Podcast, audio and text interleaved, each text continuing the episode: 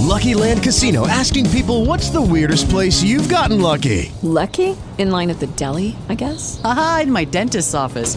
More than once, actually. Do I have to say? Yes, you do. In the car before my kids' PTA meeting. Really? Yes. Excuse me, what's the weirdest place you've gotten lucky? I never win and tell. Well, there you have it. You can get lucky anywhere playing at LuckyLandSlots.com. Play for free right now. Are you feeling lucky? No purchase necessary. Void where prohibited by law. 18 plus. Terms and conditions apply. See website for details.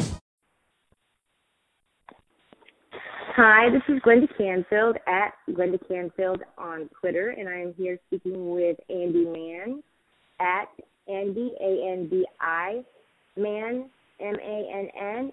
And Andi, I'm going to hand the floor to you, let you introduce yourself, give us a little bit of your um, professional background and how you ended up here, and then we'll get started on the podcast. Are you ready?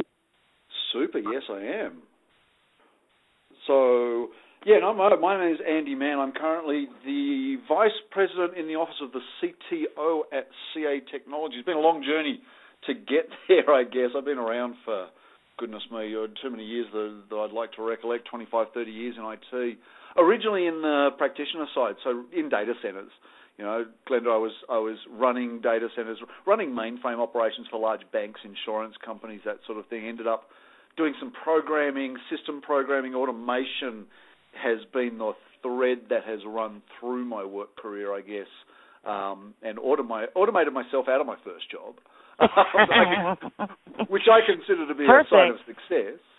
Um, right. You're so efficient. exactly. Um, and yet, through a range of circumstances, I ended up working for a couple of automation companies selling the software. I, I maintain it was because I asked people too many hard questions they couldn't answer as a as an end user. Um, but yeah, no. So now, you know, I ended up. I, I did about five years as an IT analyst as well. That was fascinating insight into a lot of different things. And I've come through virtualization and through cloud computing, and a lot of my focus today is around DevOps. But now I'm starting to move into ideas around mobile computing and wearables and Internet of Things, and, and all of this touches back to the themes around automation that I've always had at the at the top of my, my, my mind. So that's sort of where I've come from, I guess.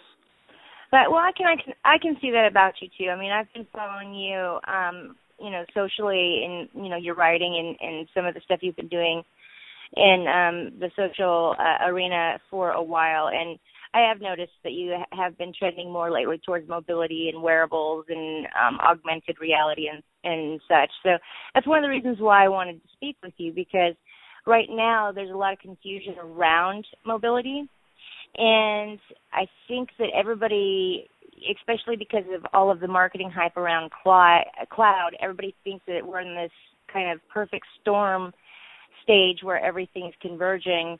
And I don't think that they realize that not everything's converged.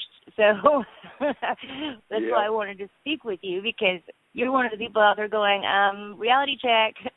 So um, I wanted to have a moment of reality with Andi Mann.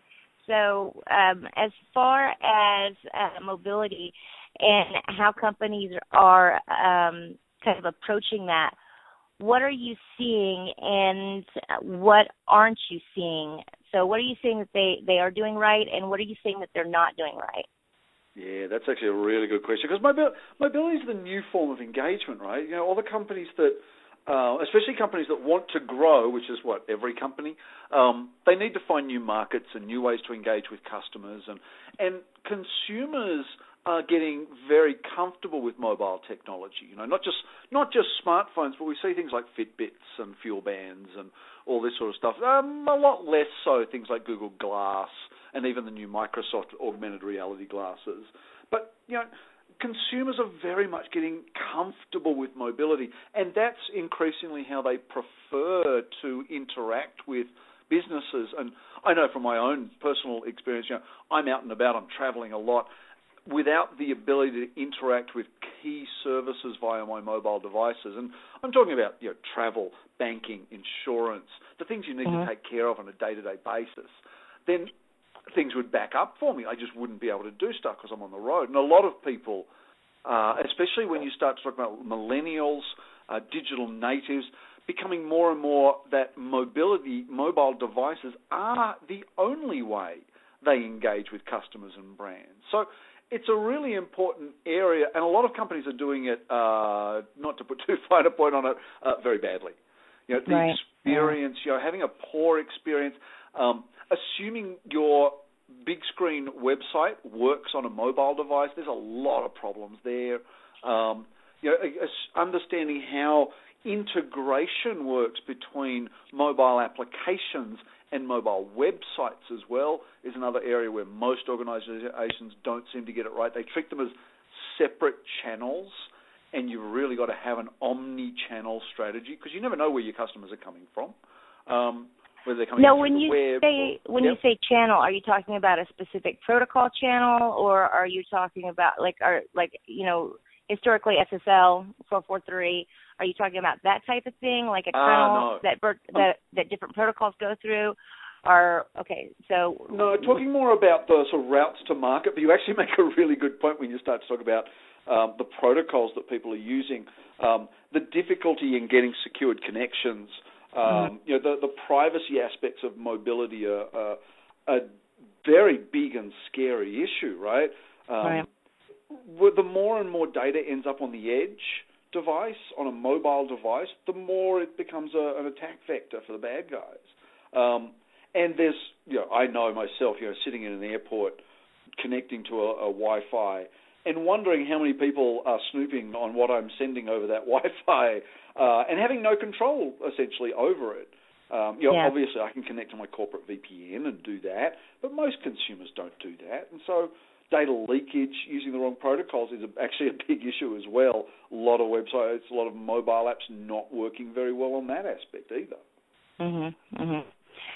And I mean, one of the things that I've been finding, because you know I work as an active engineer, one of the things that I find with companies, they've all got mobility and bring your own device as part of the roadmaps, but um, it just seems like such a huge topic for them because the ecosystem is so large, right? There's so many different types of hardware and software, and you know what can be sustained in your you know corporate infrastructure and what can't?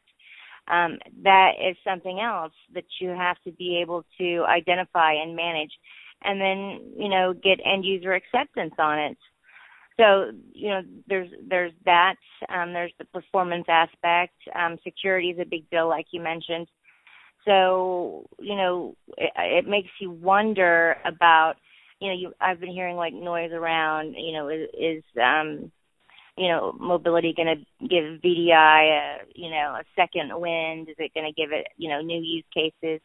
Um, what's your thoughts on that? Because you know, you've you've heard about the Nirvana project, I'm sure that's been kind of floating around for a long time about the concept of turning your your cell phone or your tablet into a thin client and just connecting it to a monitor, keyboard, or mouse, or a monitor, keyboard, and television, a television, keyboard, and mouse, and turning it into basically a you know, a static device that you connect to VDI or even, you know, Horizon or XenApp or, you know, just go through a web browser to get your apps.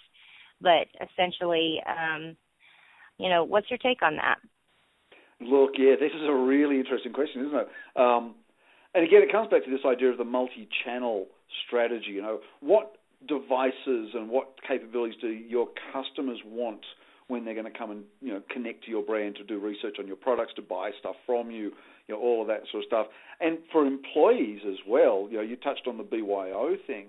Um, you know, for employees, what are they? What sort of device do they want to do to do different things? And to me, this harks back to the a fundamental misunderstanding of user experience.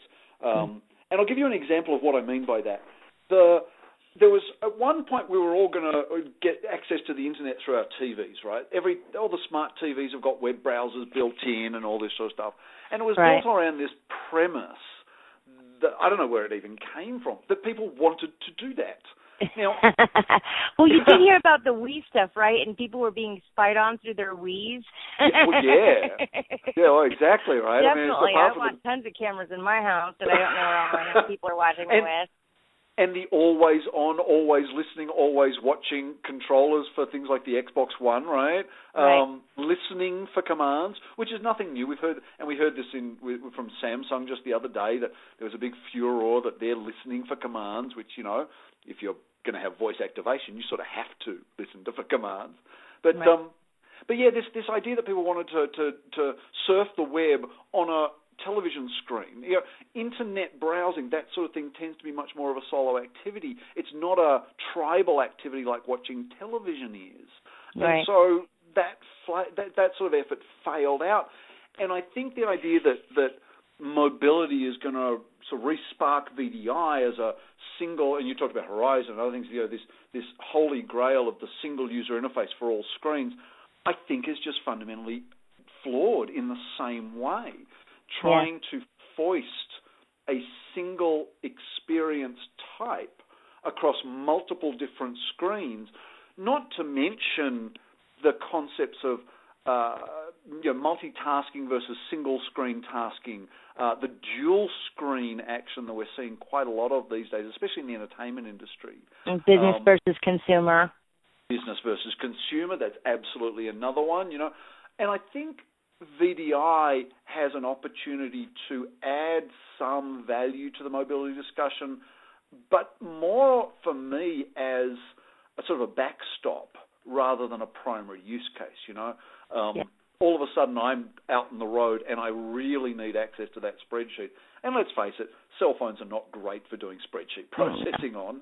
No. So I VDI into my you know laptop, which is sitting on my desk at home, and I you know, do the do the work I need to do. But fundamentally, I'm going to be using a tiny screen for something that needs a big screen. So this right. is why I think it's a disconnect. Yes. Well, yeah, and the other side too is what you were talking about the different channels. Um, you know, now I'm kind of getting back to circling back to what you were saying. You know, when you're talking about resources on demand and having all your information in the cloud, certain you know hosting companies are going to be able to host certain types of data and provide certain types of resources better than other companies because it's what they specialize in. I'm assuming that's kind of where you were going with that. And what happens when all of your information is spread out across the universe and you know who manages it, who has visibility into it, and what are they using it for? Yeah, look, I think that's becoming a, a more and more an untouched problem. You know, as the you know we're starting to see integration of desktop application, you know, productivity applications with cloud applications. You know, the, the, at, at its most basic things like integrating with Microsoft Office with Box, for example. Um, you know, so we're starting to see organisations understand that this will be a problem. Mm-hmm. But to a large degree, it's not being uh, managed very well. And I'll tell you, I believe that the future of mobility and, and definitely wearable computing is around much more specific use cases. You know, we've seen general purpose computing uh, not really satisfy the mobile user. You know, mm. having a uh, everything to everyone kind of device, like a to an extent like a smartphone. Right. Um, it doesn't. It's it's neither fish nor flesh, and I'll spit it out. You know, it's it's one of those things where the utility doesn't actually match up. It's it's a, everything's a compromise, and so yeah. specific use cases are going to become much more prevalent. We're already starting to see that. Obviously, I mentioned Fitbit and the Nike FuelBand and stuff like that. Um, you know, a very specific use case providing very interesting data. Um, more wearables around healthcare monitoring as well, I think is going to be important. Um, mm-hmm. Wearables and mobility, mobile devices around production lines, inventory tracking, a whole bunch of stuff like that too. You know, there's a lot of, and so this diaspora, for want of a better word, of data, the data diaspora, just gets bigger and bigger because all these devices are just point devices now at the edge. And so, right. where's the integration opportunity there? That's a huge challenge, I reckon. Right. It's like how are all of these devices going to interface with each other, and you know, yeah. how do you know that they're going to be um, compatible and supportable? I mean, the fact of the matter is, is there's only so much time in a day, and IT, um, if, if it's connecting to their network, they're responsible for supporting it, regardless of what the company policy is. You know, if they're saying, okay, let the customer bring their own PC as long as they're using an app, you still have to support it. If they're if they're using it for work, you're going to be forced to support it, even if it's just you know best effort. Yeah, um, I mean you can tell people as much as you want that you know if you don't bring if you don't use one of our standard corporate devices, support is on you. Yeah. But ultimately, if they can't do the job because they can't do their own support, they're going to call the help desk, and the help desk is going to have to try and help them. You're absolutely right. Yeah. So that's where that leads. And then you look at all of these, um, you know, different devices, like you just mentioned, the plethora of, of um, diversity there. And you're thinking to yourself, okay, is that going to force um, proprietary partnerships um, on certain companies, like in the healthcare industry, with you know wearables? Are you know companies going to have to you know have proprietary relationships with you know um, software vendors, like hardware, you know, um, vendors with software vendors that are proprietary, that they just offer this one, you know, whole, holistic solution so that, you know, they can guarantee it works so that people aren't running into the hospital with all kinds of different devices. Because when you're talking about healthcare, I mean, there's got to be a, a large degree of stability there, and it's got to be sustainable. Um, yeah, definitely. Government, government's the same way. So, you know, so then you're thinking, okay, so these are going to lead to some proprietary partnerships, and if that's the case, then it kind of defeats the purpose of, uh, you know, bring your own device because it's not bring your own device anymore. It's you're using these devices. Sorry, you know. yeah, and you know, the proprietary nature and the interconnectivity aspects and all this sort of stuff. When you talk about use specific cases around wearables and mobility, then you're going to have discrete services that will work together ideally, you know, multiple different devices working together and maybe connecting to a smartphone uh, a, uh, uh, uh, you know, a, a, more general purpose mobile device for sort of data, data aggravation, ag, aggravation. There's a Freudian slip. Uh, data aggregation uh, right. and you know visualizations and stuff like that. But you know, I think you're onto something in terms of the battle that's going to loom up between open and closed. Uh, you know, integratable and, and, proprietary. We saw, I think, um, a glimmer of that in I think it was Rite Aid and CVS who opted to not adopt Apple Pay, right? They wanted to create their own system because they see more value in that for them. They want to stay closer to their customers. Lots and lots of good reasons. But ultimately, they also, by doing that, start to step outside of that ecosystem. And I don't know, I, I certainly wouldn't uh, uh you know, paint Apple as an open ecosystem model to be followed by all people. But that definitely gives us a. But it's heavily standardized already. Exactly. So, yeah. yeah. And so that sort of thing can be really potentially dangerous. That we we end up having such a fractured ecosystem that it actually hurts the consumer. Yeah. Yeah. I know. Uh, agreed there. And with the wearables, um, you know, kind of what are you seeing besides the use cases in like medical and and you know um, for uh, some military use cases, which I could I could potentially oh, see yeah. some good ones for. Um, you know, right now they're generally being used for more ancillary type things like IM or chat or you know, yeah. tracking how long you're biking or how much you're losing weight or, you know, um yeah. even two factor authentication, like if it's close to the PC, you can use, you know, use your like an iWatch potentially for that. But I do see that um, eventually, you know, these devices becoming more useful and less ancillary, becoming more, you know, necessary than um, you know they are today. Um, and like you said, these kids, these millennials that you mentioned, um, all of them, you know, for them, even a laptop feels like a, a huge redundant brick so, you know, the smaller things are, the happier they're going to be. Um, and, but that's going to be where, you know, a lot of the, you know, augmented reality stuff is going to have to come into play too with Google Glass. But right now the entry cost is so high that I don't think these kids even know how high the entry cost is, but companies certainly do. Um, yeah, yeah, definitely. And there's still going to be, int- you know, integration issues there, but I mean, what are the future of, um, you know, like wearables for you? I mean, w- what are you looking at, or what are you seeing, or what are you predicting? And I won't hold you to it, I swear. well, I, I, I know predictions are a mug's game, but it doesn't stop me making them. Um, I certainly think that you know what you're talking about there in terms of the Google Glass and some of this other. It's very much consumer driven, and it's to a large degree they're sort of gadgets or toys for the for the, the, the technologically forward, right? I mean, mm-hmm. we talk, we joked about the the concept of being a glass hole, right? Uh, mm-hmm. It was you know that sort of was codifying the concept of uh, future forward tech geeks as as other in a lot of ways. Um, and you know, it, it bounces off societal views, and I think that increasingly we're going to move to more functional commercial style in wearables, you know, the industrial Internet of Things, if you will. Um, moving away, you know, the toys are great, the gadgets are fun. I mean, I love them. I've got a whole bunch of wearables uh, in terms mm-hmm. of cameras and bike computers and all that sort of stuff. Um, and I, you know, I'm a data geek, and I love to get data on my skiing and data on my cycling and all this sort of stuff. But yeah. ultimately, for businesses, it's going to come down to um, what drives their business, what gives them additional value. So we start to see inclination, you know, some some some implications of that in things like logistics, wearable computing, uh, tablet computing, mobile-based computing. Logistics and transportation have used those sorts of devices for a long time. Obviously, GPS type devices is one, but you start to get more intelligent devices that can do things like automatic rerouting, that can uh, do things like understand weather patterns and reroute around those sort of things. Integration with apps like Waze, for example, for traffic management.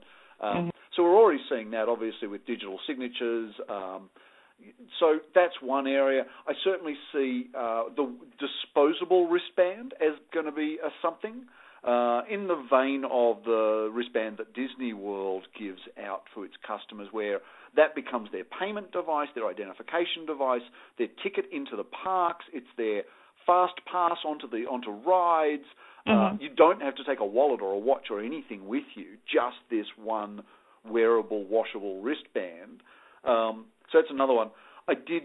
I have certainly seen in the um, in healthcare, you know, you, as you mentioned, the ability to monitor people 24/7, uh, especially for high risk patients where you want to get instant notification of fluctuations in key indicators. Uh, you know, these are much more than toys, right? We're going way mm-hmm. beyond this idea of, well, I, I guess I can flick a switch on my glasses. And we're going into things like, well, I'm going to be able to save my money, reduce costs for my customer, get a better service level, uh, be able to do things with these devices I could not do before. Mm-hmm. Um, that's where I think the industrial Internet of Things is going. We're learning a lot from the toys, but ultimately the toys and gadgets are going to be very rapidly, I think, superseded by real commercial use cases. Right, right. Okay, that makes sense. That makes sense. Now, as far as um, you know, the holes in mobility, um, particularly around business, um, where do you see, you know, like I said at the beginning, you know, everybody because of the whole cloud thing and marketing, there seems to be like this disconnect. It kind of reminds me of, um, you know, the Hitchhiker's Guide to the Universe, where the dolphins are like, "So long and thanks for all the fish," and, and nobody understands the message because they don't speak dolphin, but the dolphins are leaving because the Earth's been rerouted and it's going to be destroyed. So it's like, okay, well, thank you, uh, marketing, but engineering is over here saying, um, so long and thanks for all the fish, and we're running in the other direction. so, um, where where are the holes? I mean, how can we translate that to people to make sure that they understand that this is not something that is going to happen in the next, you know, year or two years? I mean, this is something, you know, there, this is not a perfect storm yet. Everything hasn't converged. Yeah. Yeah, I mean, I think um, I'll come back to security as one of the biggest gaps. Um, I think consumers don't understand what they don't understand. You know, it's the old I, unknown unknowns. Um, right. Whereas industry, you know, IT people especially, we should be leading this. We should be out in front. You know, I see a whole bunch of data breaches happening and deliberate data breaches in some cases, as we know uh, from you know various federal agencies and so forth. Right, like Prism with Apple. Yeah, exactly right. Now, who are the engineers who are writing the code that's making this happen? I think as engineers, there's a responsibility to stand up and say, hey, look, this application I'm writing for this mobile device does not have a secure API attached to it. Yeah. We need to make a secure API. We, you know, this this application I'm writing, it's got unencrypted data transfer back to my cloud host or my server. Right, all the phone homes that. that. are built in. What's up with all those too? You know, it's yeah, exactly. getting all those phone home messages. Yeah, I mean, yeah. where's home? You know. yes, and so I think there's a a responsibility that's going to be incumbent on engineers, not least, but also obviously managers and product designers to overcome that. I think that's one of the biggest issues that we'll see going forward. And it could very well delay the onset of some of these commercial wearables and the industrial Internet of Things, because obviously enterprises have much different attitudes to risk management than consumers do. And so, you know, that's going to be a huge issue, I think, that we're going to need to take on. Um, and that's going to flow into all sorts of stuff, right? Into identity, into pattern matching. Sorry. I said IT. Who you know, yeah, like it, yep and we're used to a certain amount of autonomy. You know, at least our generation is, is we're used to, you know, even if the company owns a laptop that we're using, we're still carrying that with us everywhere, and we have a certain amount of control of what's going on with it. Um, you know, ultimately the device is owned by the the company, but you know, these kids that are coming up, they're not going to have PCs and their information is going to be spread all over the world and who knows you know who's going to own what? And you know what are there it, it's kind of like right now we're concerned with privacy laws as it stands for you know people's personal um you know um technology or data. Um what happens when these kids who have no idea you know about what their rights are start just throwing anything that they want up, and all of a sudden they all get flagged as terrorists or some craziness oh, because they yeah. say something I mean, like a, a 16-year-old would say when they're pissed off. Yeah, well, exactly right. Um, and so when you've got Big Brother looking over your shoulder at all this stuff, all sorts of stuff can be misinterpreted, and and you know the impact on commercial reality is already there. We see that, for example, in the European uh, large European organisations refusing to use American-based cloud. Not even just Europeans. I mean, Canadian government organisations not allowed to use American-based cloud services because of some of this, uh, you know, the infiltration that has happened. Yeah. And so this is a, already a commercial reality, right? Mhm. Yeah, I mean, it, it just seems like a very complex issue, and it's going to take a lot of time to um, resolve it and the more you delve into it, it seems like the the more complex it becomes. And even for somebody like you and I who've been dealing with mobility for a really long time and end user computing, it's complex and we actually understand the scope of the ecosystem and you know its nuances. But um it, the technology is you know developing very rapidly in the last 5 years. So yeah. it's exciting but it's also one of those deals like you said there's a lot of questions around security and how are those going to be addressed? Is it going to force proprietary you know um partnerships which are going to limit consumer options when the whole idea of mobility is freedom? So it, it's kind of there's some dichotomies you know like opposing you know situations that are going on here. It's like can you sustain it or I mean, can you sustain allowing people to have everything they want, or can you only, you know, allow them to have, you know, one piece of cheesecake and not two? You know what I'm saying? yeah, yeah, and and your point about complexity, I think, is really important too. It comes back to the idea of VDI as a as a central hub for everything. It's like you're just adding more complexity. It, and this is one of my theses in the IT industry, we never get rid of anything, right? We just add new stuff, which makes right. things more and more complex, um, not less complex. And as right. we do that, yeah, it becomes much harder to manage, much harder to secure, much harder to understand what the real end user experience is like. Um, you know, these are all big challenges when we get the additional right. complexity of more mobile devices, more wearable computers, you know, more sensors and devices out there on production lines and stuff just gets harder, not easier. Well, I, I think you're right in that the trends are more towards people writing apps for the app stores or writing web apps or creating ways to use traditional business apps um, via the web.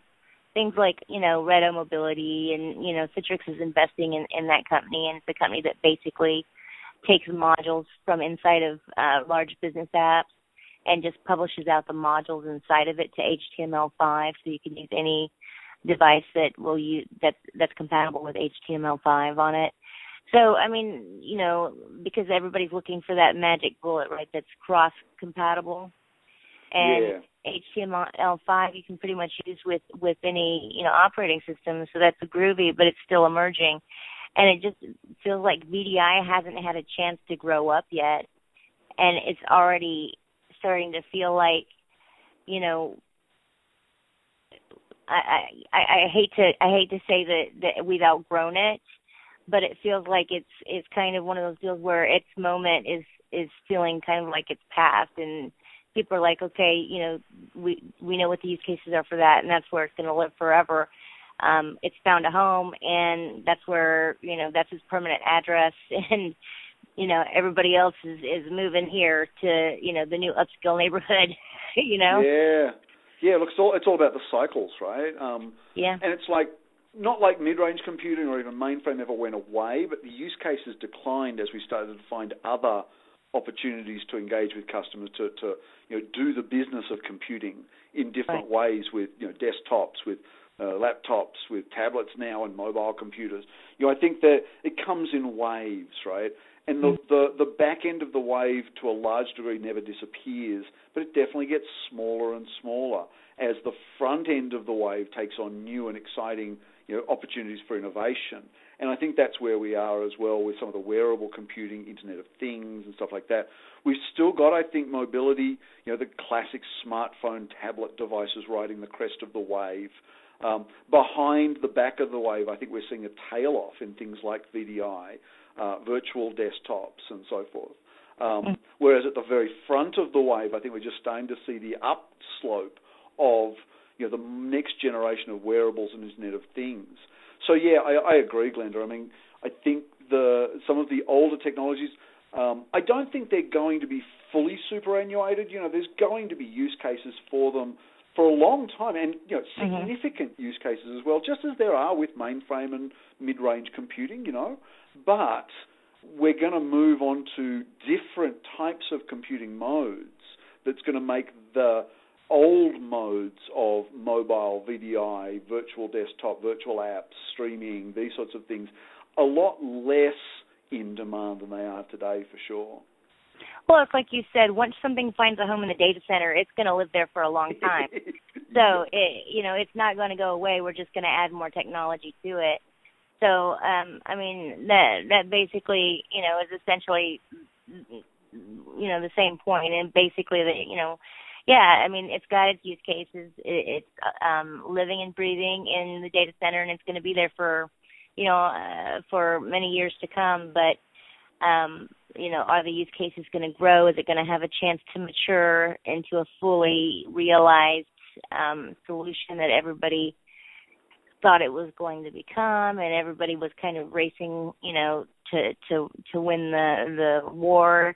I don't I don't know. I don't know. I don't I don't see a magic bullet um and I do see a lot more stuff being done, you know, that is cross platform enabling um just because the you know, the millennials are picking up all these different devices with all these different operating systems with all these different hardware and they have no real brand loyalty. So at the end of the day, and this is something I actually agree with Brian Madden about. He wrote an article like a hundred years ago. I mean, it was before, it was right when VDI just first started. And um, he said, you know, it doesn't matter what the mechanism is; it's always just about delivering the application. Mm-hmm. And that's a hundred percent right. Yeah, I, I totally agree with that. You know, it's uh, it's something that at CA Technologies we've been looking at very closely over the last year or two. This idea of the application economy and and, and business being rewritten by software. Uh, you know, it's about what you can do. And I, I have various conversations and debates with people, especially on Twitter, on maybe it's the data that's important, not the application. And you know, maybe it's the connection with the company that's important, not the application and I, I sort of reject all of that personally. I do believe it's the application. Yeah, um, it's, I, I mean, agree. I think probably, it's the application. You could narrow it down to something like it's the experience, which puts, mm-hmm. pulls all that together, but that's also fluffy, isn't it? Um, so yeah, I right, would right. say that the application people don't, is where the focus is. People like multimedia and they want a wonderful, you know, experience, you know, sound, video, all that good stuff.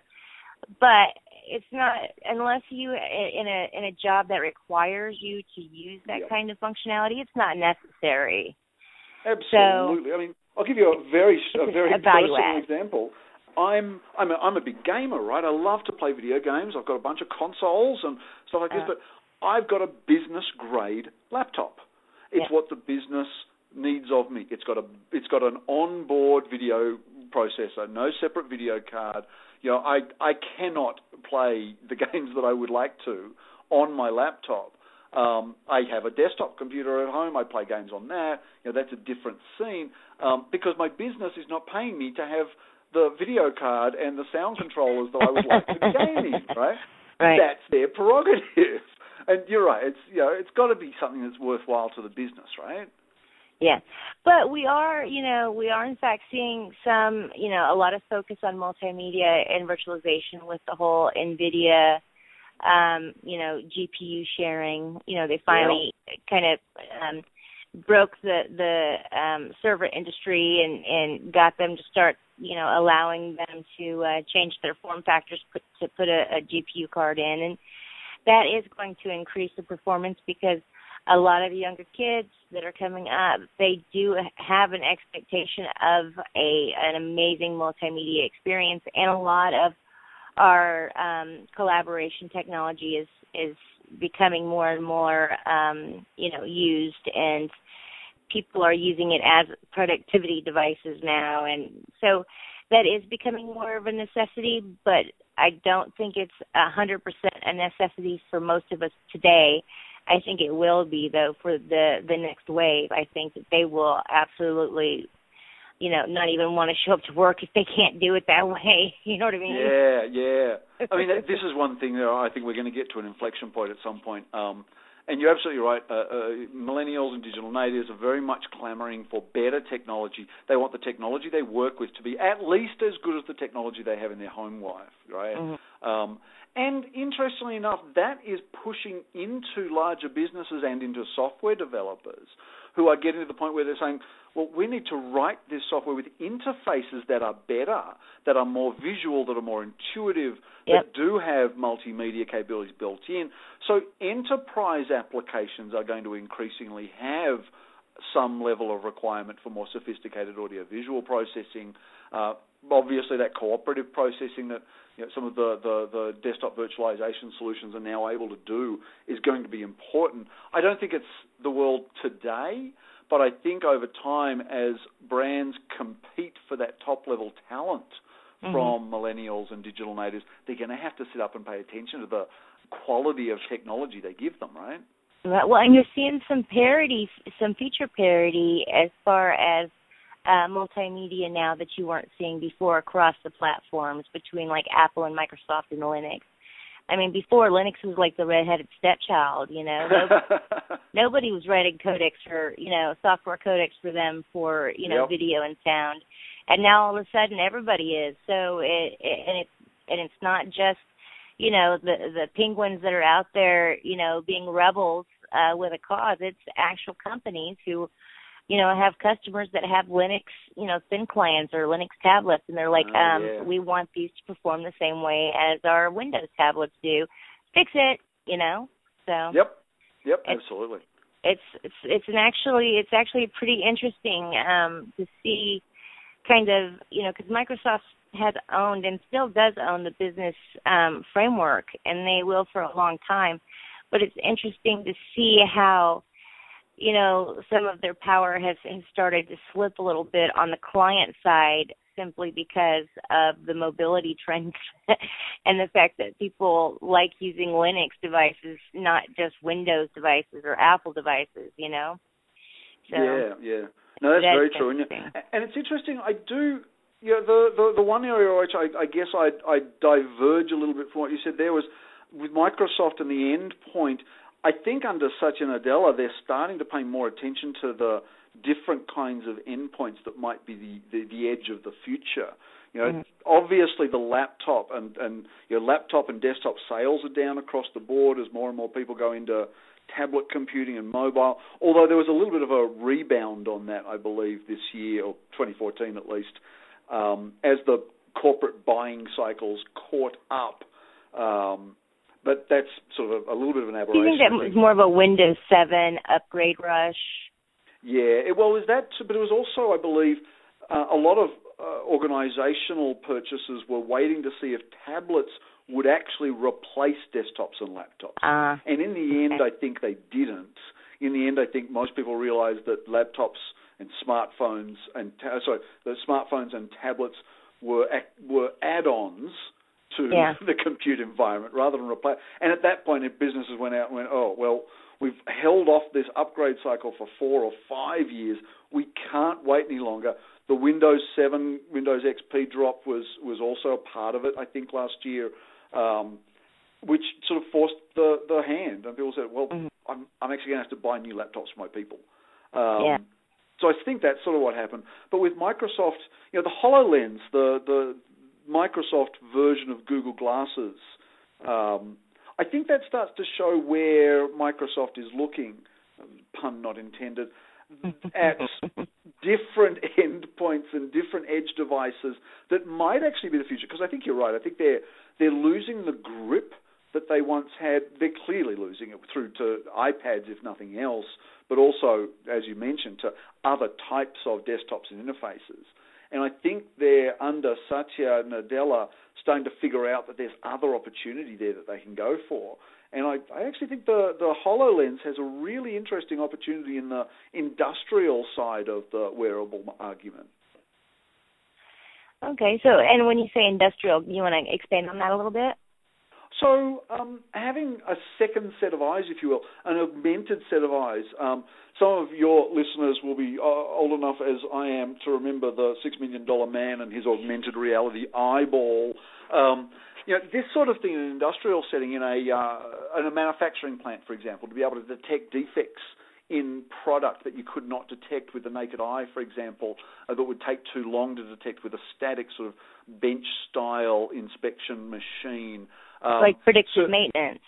predictive maintenance, absolutely. Being able to visualize uh, constructs as well, physical constructs.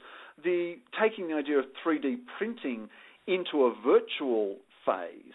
So instead of having to even 3D print an alpha or a prototype of a widget, a device, a thing you want to build, and actually being able to prototype it visually, virtually, is going to be a really interesting opportunity in the in the industrial side of wearables. Um, and certainly the video that, that Microsoft put out about HoloLens, and I'd certainly recommend anyone who hasn't seen it to have a look, because you know they talk, they're looking at architectural diagrams, blueprints, and so forth.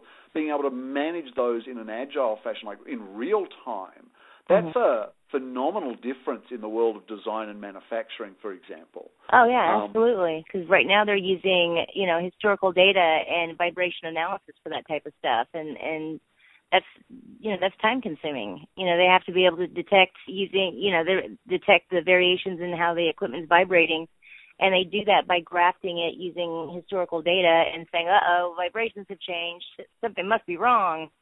Yeah. yep. Yeah, there- there's got to be a better way, right? Right, right.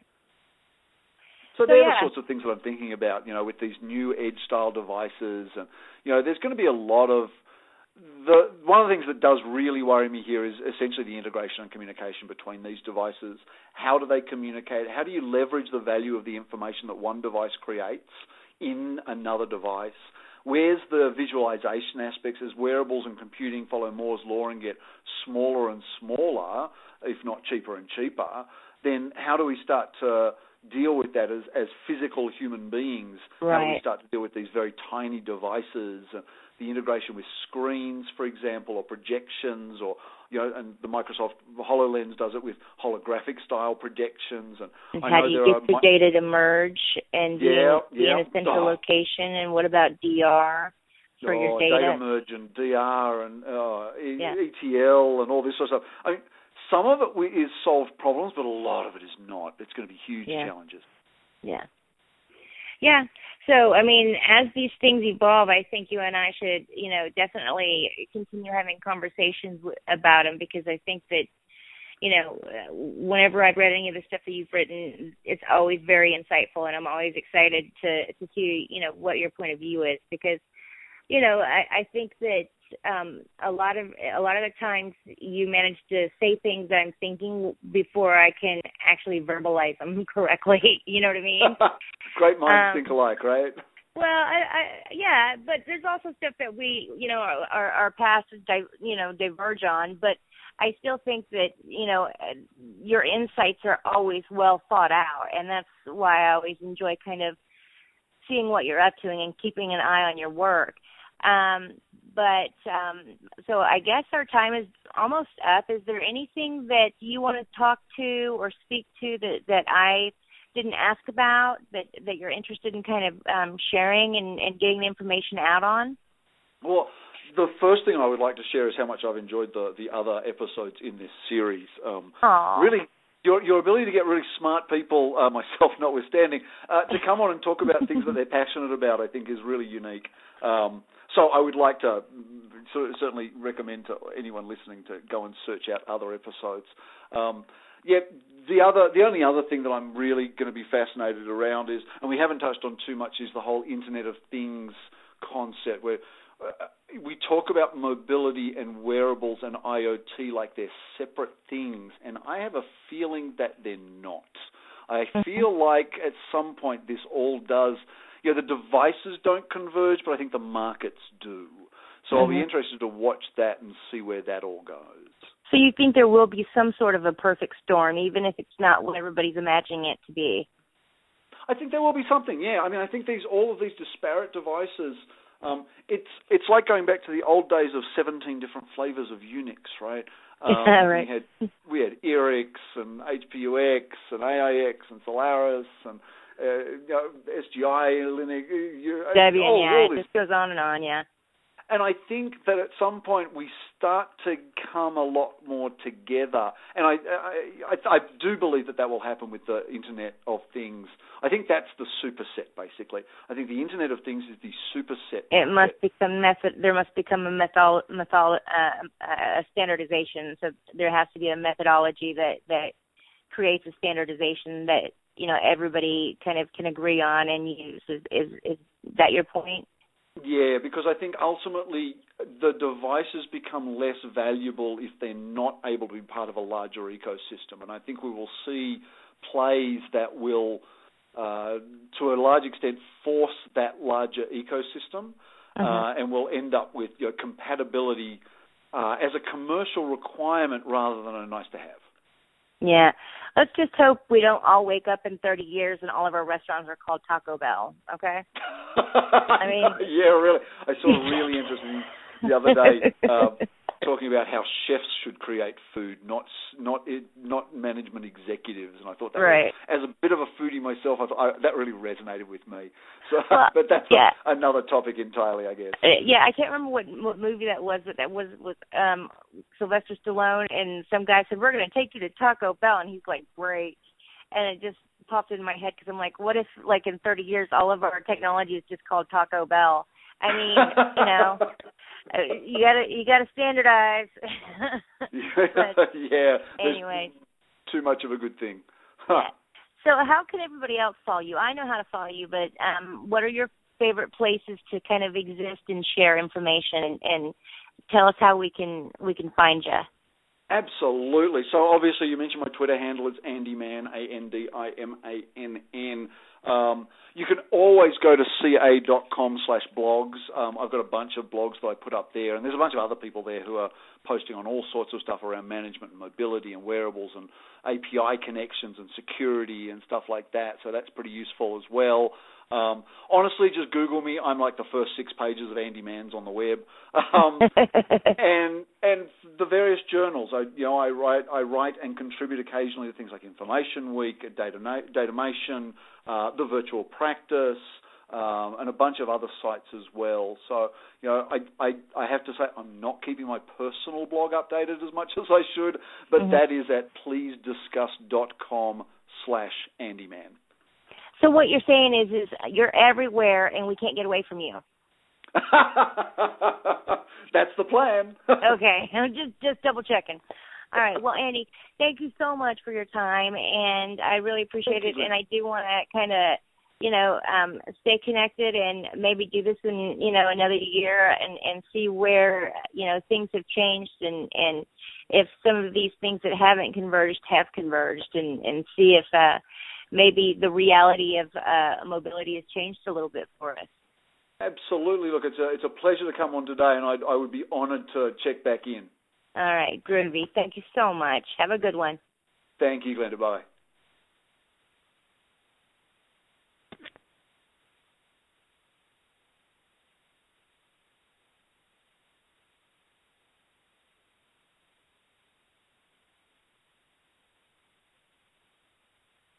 Hello, it is Ryan, and we could all use an extra bright spot in our day, couldn't we? Just to make up for things like sitting in traffic, doing the dishes, counting your steps, you know, all the mundane stuff. That is why I'm such a big fan of Chumba Casino. Chumba Casino has all your favorite social casino style games that you can play for free anytime, anywhere with daily bonuses. That should brighten your day a little. Actually, a lot. So sign up now at chumbacasino.com. That's chumbacasino.com. No purchase necessary. Group. Void were prohibited by law. See terms and conditions. 18 plus.